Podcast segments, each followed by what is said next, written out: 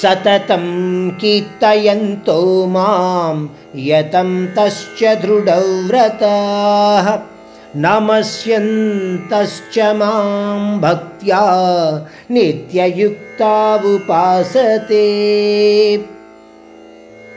ఈ శ్లోకంలో మహాత్ములు ఎల్లప్పుడూ కూడా ఆయన ధ్యానంలో అంటే ఆ పరమాత్ముని యొక్క ధ్యానంలో ఎలా ఉంటారు? అన్న విషయాన్ని మనకు ఇక్కడ తెలియచేస్తున్నాడు. మహాత్ముల యొక్క గుణతత్వం గురించి మనకు తెలియచేస్తున్నాడు అని గ్రహించండి. అంటున్నాడు అటువంటి భక్తులు నిత్య భజన కీర్తనలతో మునిగి తేలుతూ ఉంటారు.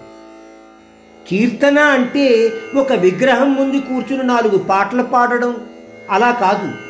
కీర్తన అంటే జ్ఞానుల ద్వారా పరమసత్య రహస్యాన్ని క్షుణ్ణంగా వినడము సందేహాలను నివృత్తి చేసుకొని దానిని నిష్కల్మషంగా అవలంబించడము.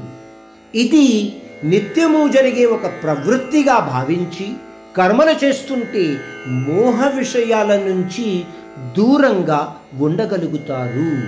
అందువలననే మహాత్ములు ఈ విధంగా చేస్తూ ఉంటారు అని చెప్తున్నాడు. పరమాత్మ అంటాడు ఇది కేవలము మన నిగ్రహం ద్వారానే సంభవం అవుతుంది.